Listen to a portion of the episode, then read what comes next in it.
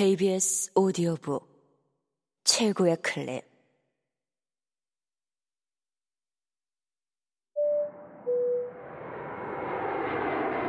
KBS 오디오북.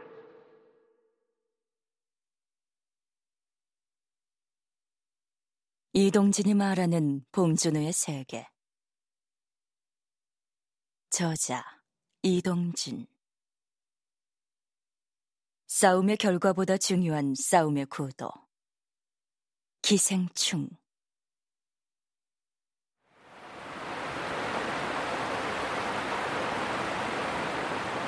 폭우가 쏟아지자 그 병기마저 역류한다. 실내로 역류하는 오수를 피하면서 기정이 자신의 집에서 가장 지상에 가까운 높은 곳인 변기 뚜껑에 올라앉아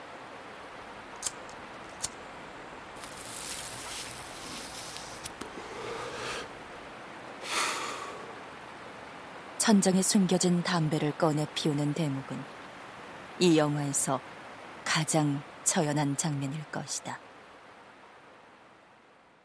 그래도 예의와 배려, 활력과 기지가 상당 부분 있는 것처럼 보였던 세상은 로버트 알트먼적 천재지변이라고 할 수 있는 폭우 이후에 정체를 적나라하게 드러낸다.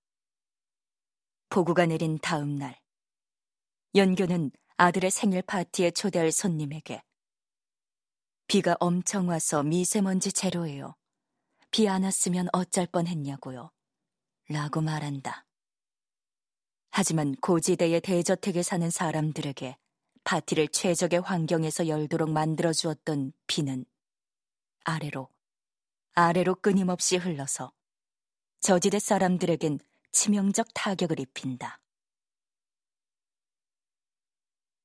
잠시 기분을 내기 위해서 마당에 설치한 다송이의 미제 텐트는 비 한 방울 새지 않는데 많은 사람들이 좁은 공간에서 고단한 몸을 누여야 할 서민 주택가에서는 비만 오면 난리가 난다.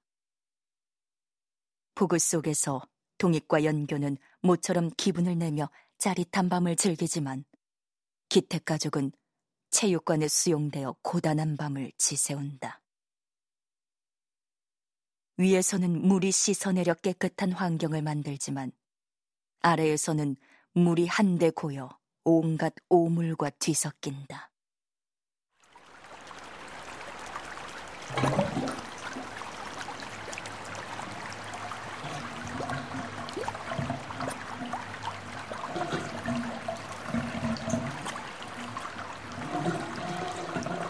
재앙처럼 쏟아지는 극중 폭우 설정은 이전에 코믹하게 희화화되어 펼쳐졌던 방류 에피소드와 무관하지 않다. 성취감에 도취된 기택내 식구들이 술과 고기로 자신의 집과 동익의 집에서 잔치를 각각 벌일 때 바깥의 취객이 방류를 하거나 하늘이 비를 뿌린다는 점에서 두 설정의 기본 구도는 같다. 취객이 방류를 하는 것을 본 기우는 수석을 들고 나가서 맞서려고 하는데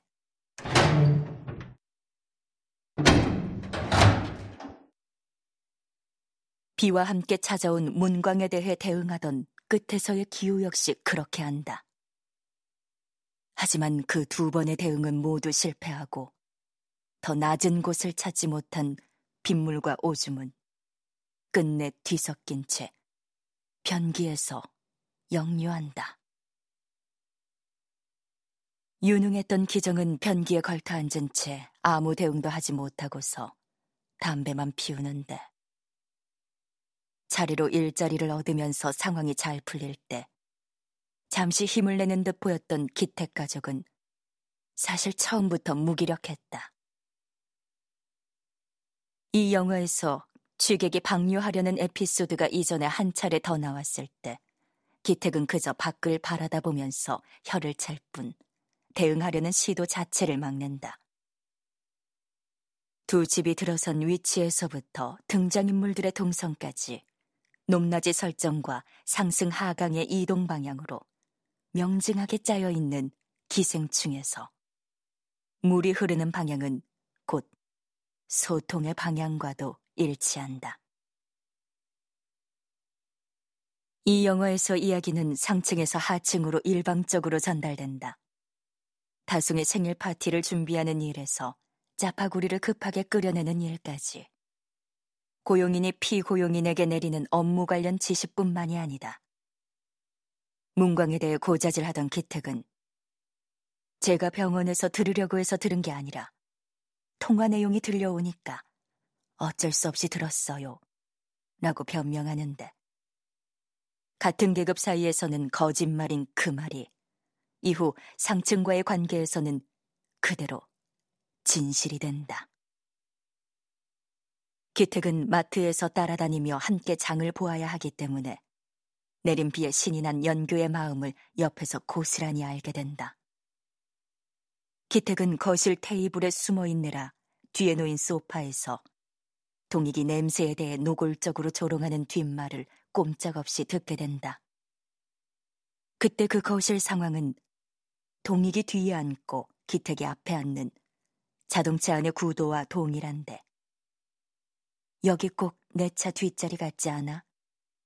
부부간의 사랑에 대해 참견하려 했다가 앞이나 제대로 보라는 동익의 핀잔을 받았던 이전 차 안에서의 일화를 상기시키듯 기택은 애정을 나누며 험담을 하는 그들 쪽으로 고개를 돌리지 못한 채 그저 일방적으로 다 듣고 있어야만 한다. 반면에 영교는 지난밤 기택이 폭우로 얼마나 큰 피해를 입었는지 알지 못한다. 동익 역시 인간에 대한 기본 예의를 상실한 자신의 뒷말이 기택을 얼마나 고통스럽게 만드는지 파악하지 못한다. 운전기사는 뒷자리에 탄 고용주 대신 앞만 바라보아야 한다. 상대를 바라볼 수 있는 시선은 오직 고용주에게만 주어진다. 근세 역시 처음엔 감사의 마음을, 나중엔 구조 요청을 담아 모스 신호를 끊임없이 위쪽으로 올려보내지만 끝내 동익 가족에게 전달되지 않는다. 그나마 다송이 그 신호를 해독하려 하지만 곧 포기한다. 똑같이 촬영해도 다해의 경우처럼 상층이 찍은 영상은 곧바로 전송되지만 문광의 경우처럼 하층이 찍은 영상은 전송되지 않는다.